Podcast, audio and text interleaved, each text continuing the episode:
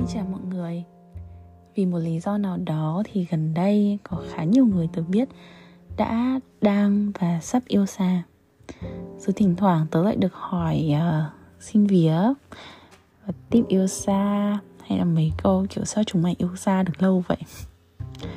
Thực tế lần nào tớ cũng nói là tớ không biết tại sao. Nhưng mà vì uh, tự nhiên thấy cái số lượng uh, mối quan hệ yêu xa tự nhiên nó tăng cao quá. Nên là tớ sẽ làm tập podcast này cho các đồng môn nha. Thế nên là nếu có ai tới hỏi thì tớ chỉ cần vứt cái link podcast này thôi. Thực ra lúc đầu tớ không định yêu xa. Khi chúng tớ yêu nhau là lúc tớ đang học online ở việt nam. Tức là chúng tớ sẽ biết tớ rồi sẽ đi du học. Nhưng mà lúc đấy kiểu não hai đứa bị chập mạch cái gì ấy, nên là vẫn bất chấp yêu nhau thôi. Kiểu đến đâu thì đến kệ nó cùng lắm là lúc bay thì chia tay. Xong rồi cuối cùng lúc bay không chia tay. Kiểu mất bọn tớ lúc đầu thì đã yêu nhau khá là nhẹ nhàng và bình yên. Có lẽ một phần là vì lúc uh, lúc đó chúng tớ đã làm bạn được vài năm rồi thì nên là cũng hiểu được tình nhau. Nên là cả quãng thời gian trước khi tớ bay, chúng tớ literally không có một lần nào cãi nhau hay lên giọng với nhau bao giờ luôn. Rồi lúc mới yêu xa thì tâm tình cũng hơi bất ổn một tí, vì không biết là cả hai có thể ở cạnh nhau lâu dài không. Xong rồi là tớ còn coi nhiều video về chủ đề này bảo là kiểu muốn yêu xa thành công thì cần phải có mục tiêu chung để cả hai hướng tới. Xong rồi lúc đấy tôi nghĩ kiểu, mẹ, mình giờ chỉ có mỗi một mục tiêu là bay sang đấy học cho nó xong thôi. Thì bảo là có mục tiêu chung cái gì? Để mà yêu xa thành công bây giờ. Nhưng mà giờ tôi nghĩ lại thì lời khuyên đấy có lẽ chỉ áp dụng được với một vài trường hợp thôi kiểu như nếu hai người đã có mục tiêu sẵn trước đấy kiểu như như là nếu có kiểu um, nó gọi gì à? Life goal hoặc là life plan gì đó. Hay là cả hai đã đến cái giai đoạn mà muốn ổn định cuộc sống công việc hay là tình yêu thì cái việc xác định này khá là quan trọng. Nhưng nhiều trường hợp um, họ chỉ yêu xa trong thời gian nhất định kiểu một tuần một tháng vài tháng gì đấy. Um, rồi hoặc là họ có quá nhiều mục tiêu hoặc là họ không có mục tiêu nào cả như là tớ thì tớ nghĩ cũng không cần nhất thiết phải có mục tiêu mới yêu xa. Tại vì với những đứa con nít mười mấy tuổi trong thế giới người lớn ấy yêu đến đâu thì đến thôi. Đúng không? Tại vì tại vì là tớ hay nói một câu phản biện cho những cái mối lo này là yêu gần còn chưa chắc ở cạnh nhau lâu được như này thế thì cứ yêu thôi đúng không? Dù tớ hiểu là có những người ở cạnh cậu mà cậu không muốn vì yêu xa mà phải uh, chia tay họ hay là vì yêu xa mà uh, sau này dễ chia tay hơn. Nhưng mà nếu cậu yêu đúng cách cậu yêu đúng người và đó là một mối quan hệ ý nghĩa thì các cậu sẽ vượt qua thôi. Và dưới quan điểm của tớ thì đó không phải là một mối quan hệ thất bại, kể cả đấy là yêu xa đi chăng nữa. Có một điều kiện tiên quyết trước khi quyết định yêu xa, đó là cả hai phải tin tưởng nhau. Cậu phải tự hỏi bản thân là hiện giờ mối quan hệ có đủ vững để cả hai có cảm giác an toàn và tin tưởng đối phương hay không? Tại vì, cậu biết đấy đã có rất rất rất rất, rất nhiều câu chuyện về cái việc kiểu um, ngoại tình khi yêu xa này hay là um, thay lòng rồi um, tình cảm phai nhòa khi yêu xa. Đó thế nên nếu cậu cảm giác rằng mình sẽ dễ bị overthink nhiều hay là dễ ghen bóng nghiêng gió hay là uh, kiểu dễ nghĩ dễ lo là phương sẽ gặp được người mới hay là sẽ ngoại tình các thứ, thì thật sự yêu xa sẽ rất khó cho cậu đấy. Điều quan trọng ấy là cậu phải tin vào cả hai và đồng thời, đối phương cũng phải tạo cảm giác an toàn cho cậu. Để cậu không phải lo lắng về mấy cái đấy. Điều quan trọng tiếp theo, trước khi yêu xa, đó là đặt ra lệ làng tại vì nhà nào cũng cần điều luật để sống sót. Basically, đó là những điều các cậu nên và không nên làm khi yêu xa. Các cậu phải thật sự ngồi xuống nói chuyện với nhau và viết hẳn ra. Có thể đó là việc không được chiến tranh lạnh hay là gọi nhau mấy lần một tuần, xong rồi là nếu mà date thì làm gì, các thứ các thứ. Nhưng các cậu hãy cố gắng làm theo những điều đó để mối quan hệ healthy nhất có thể một trong những nỗi khổ của người yêu xa đó là không có physical touch. Đông tới thì không ai ôm, valentine thì không ai hôn. Cái này thì còn đặc biệt khổ hơn với bọn mà có love language là physical touch ấy. vì rất nhiều lúc mà bọn mình chỉ cần một cái nắm tay và một cái ôm thôi thì giờ đây mình lại phải mua gối ôm siêu to về. Hay là lúc khó thì giang tay ra tạo virtual hug với người yêu thực tế thì tớ cũng không có cái lời khuyên nào cho chuyện này đâu, tại vì chính tớ cũng có love language và nỗi buồn y chang à có lẽ cái idea tốt nhất mà tớ nghĩ ra đó là hãy tìm tới cái love language thứ hai mà cậu thích và cùng trao đổi với đối phương mình thích gì hay mình expect gì ở đối phương để cảm thấy được yêu. Và ngược lại, ví dụ như là love language chủ yếu của tớ là physical touch nhưng mà cái love language thứ hai của tớ lại là word of affirmation. Thế nên là um, để lấp đầy khoảng trống không được ôm hôn thì tớ chuyển sang nói chuyện rất nhiều với người yêu. Tớ chuyển sang kiểu viết thư tay viết thư tình um, nói chung là tất cả mọi thứ liên quan đến ngôn từ để thể hiện tình yêu và uh, với người yêu đó.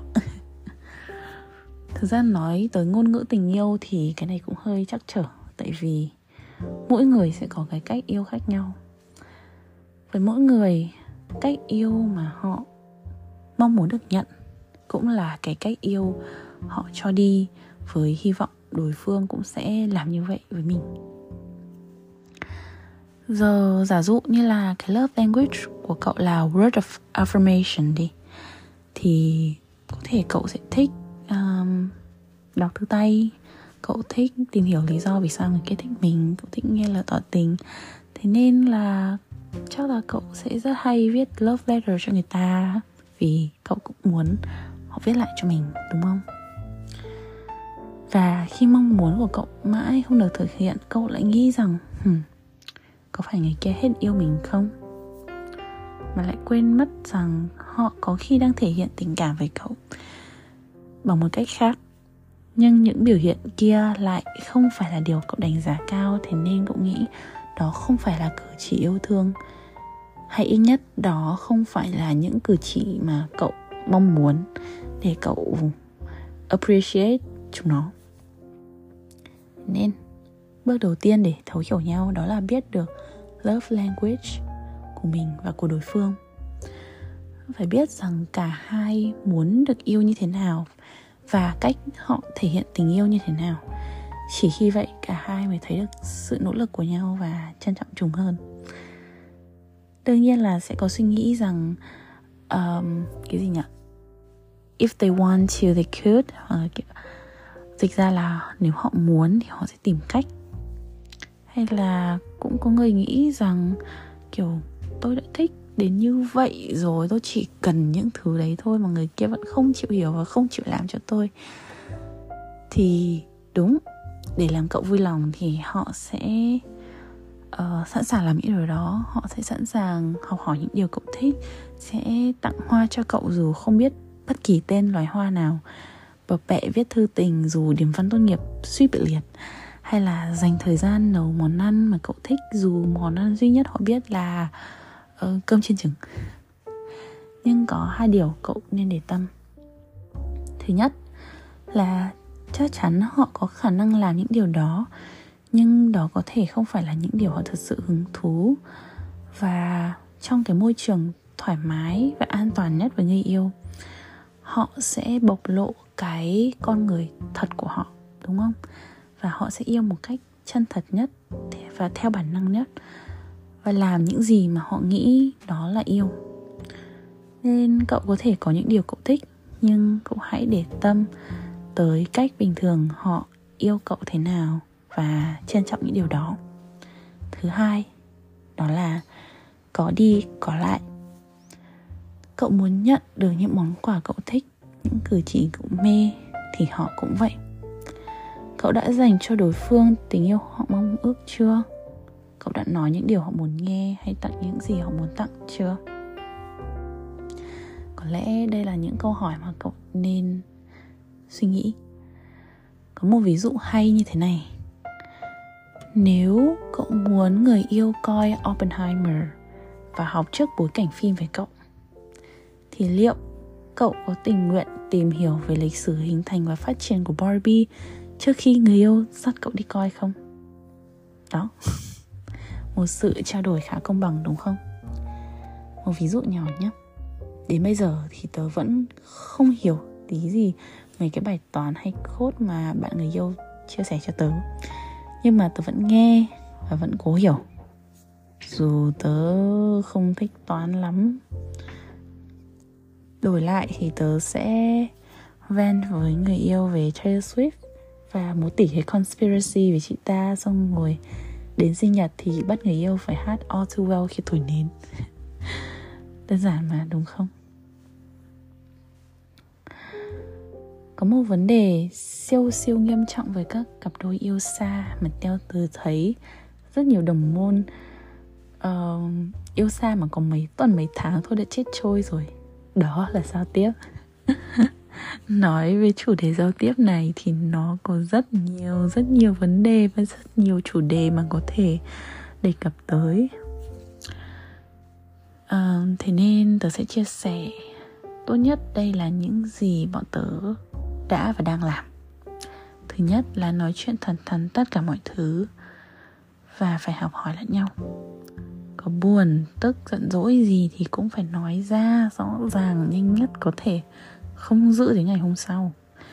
Tôi biết ý, là nhiều bạn nữ đang nghe podcast này á, cãi nhau xong rồi bảo đi ngủ nhưng mà toàn không ướt gối giữa đêm thôi.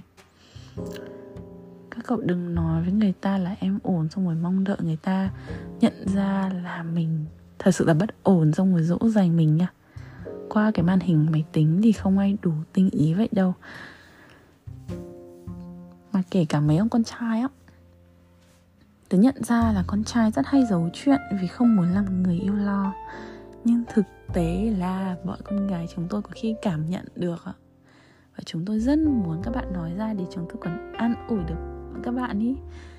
Nhưng mà các bạn chỉ vì sợ bọn tôi lo lắng nên là không nói ra, xong rồi mà cứ nghĩ là, nói chung là nó là một cái vòng, một vòng tròn xoáy không bao giờ dứt và chỉ có giao tiếp với nhau mới có thể cắt đứt được cái vòng tròn xoáy đấy thôi. Thế nên, túm lại là khi các cậu chỉ có thể thấy nhau qua màn hình và nói chuyện qua dòng tin nhắn, thì làm ơn làm ơn, hãy chia sẻ hết những cảm xúc của cậu đi.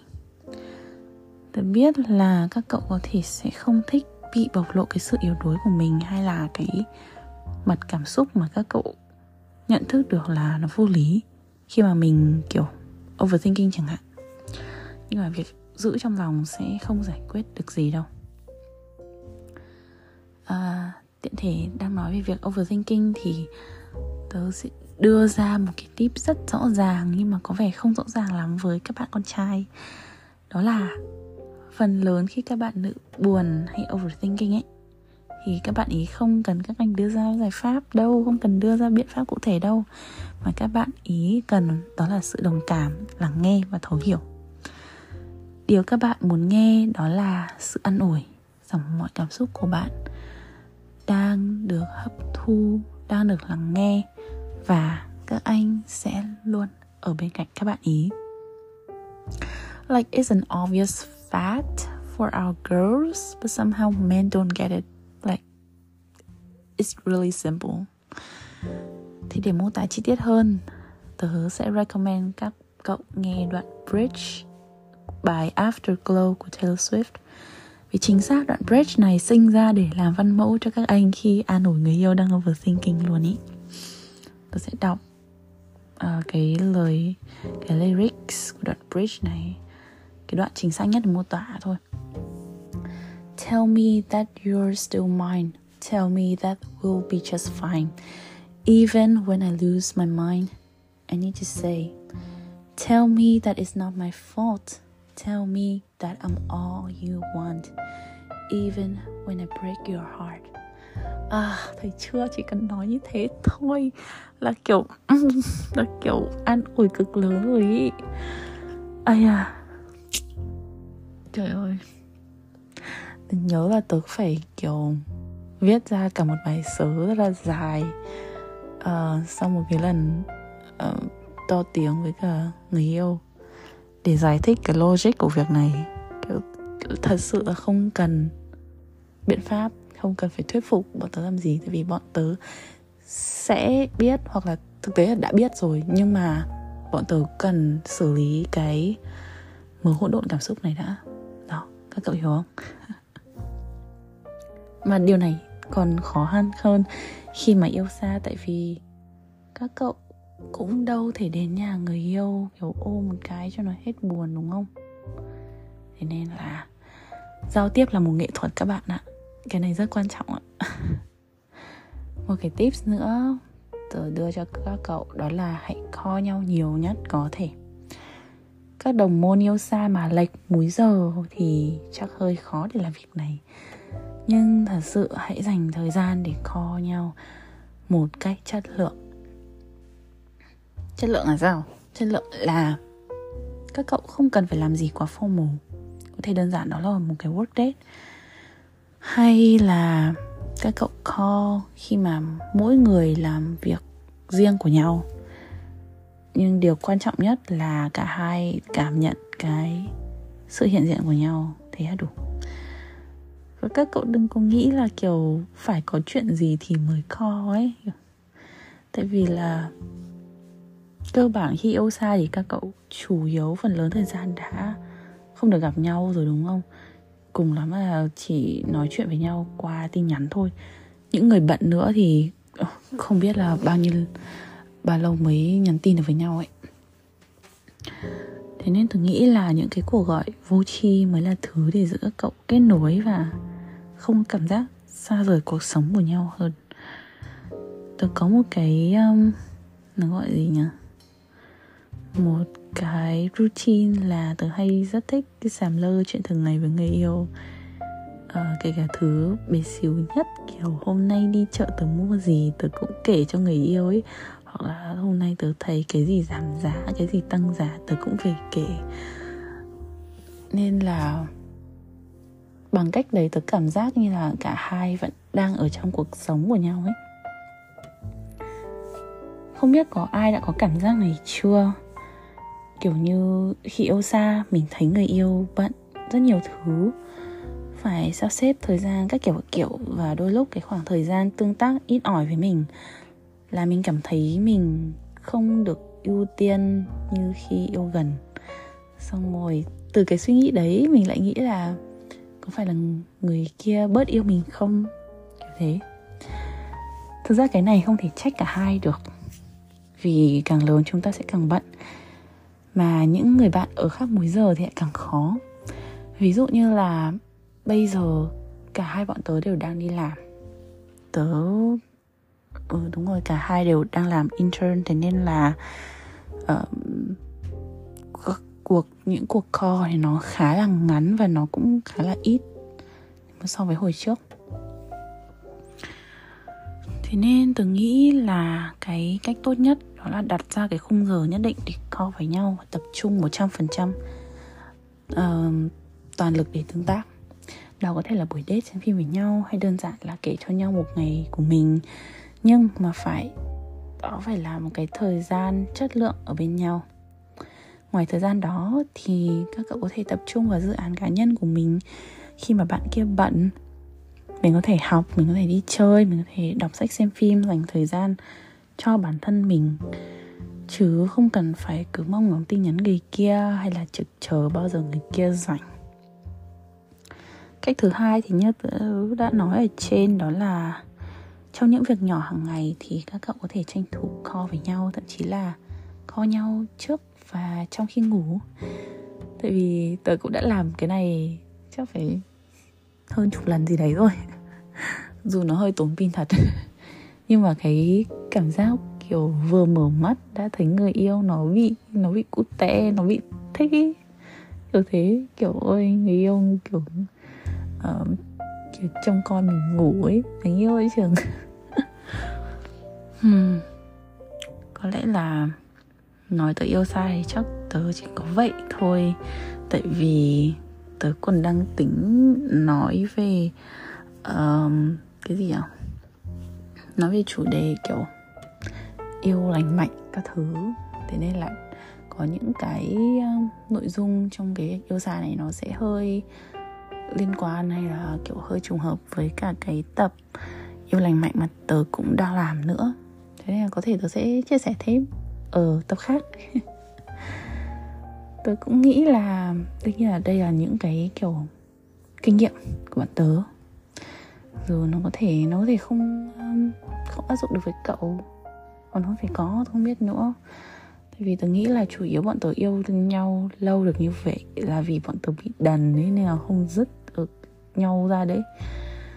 Nên là, nếu các cậu có câu hỏi gì khác, hay là những, có những cái vấn đề gì mà tớ chưa chạm tới về việc yêu xa thì cậu có thể gửi câu hỏi ở phần Q&A và có thể là ở trong một cái tập nào khác thì tớ sẽ trả lời. Ok, bye bye.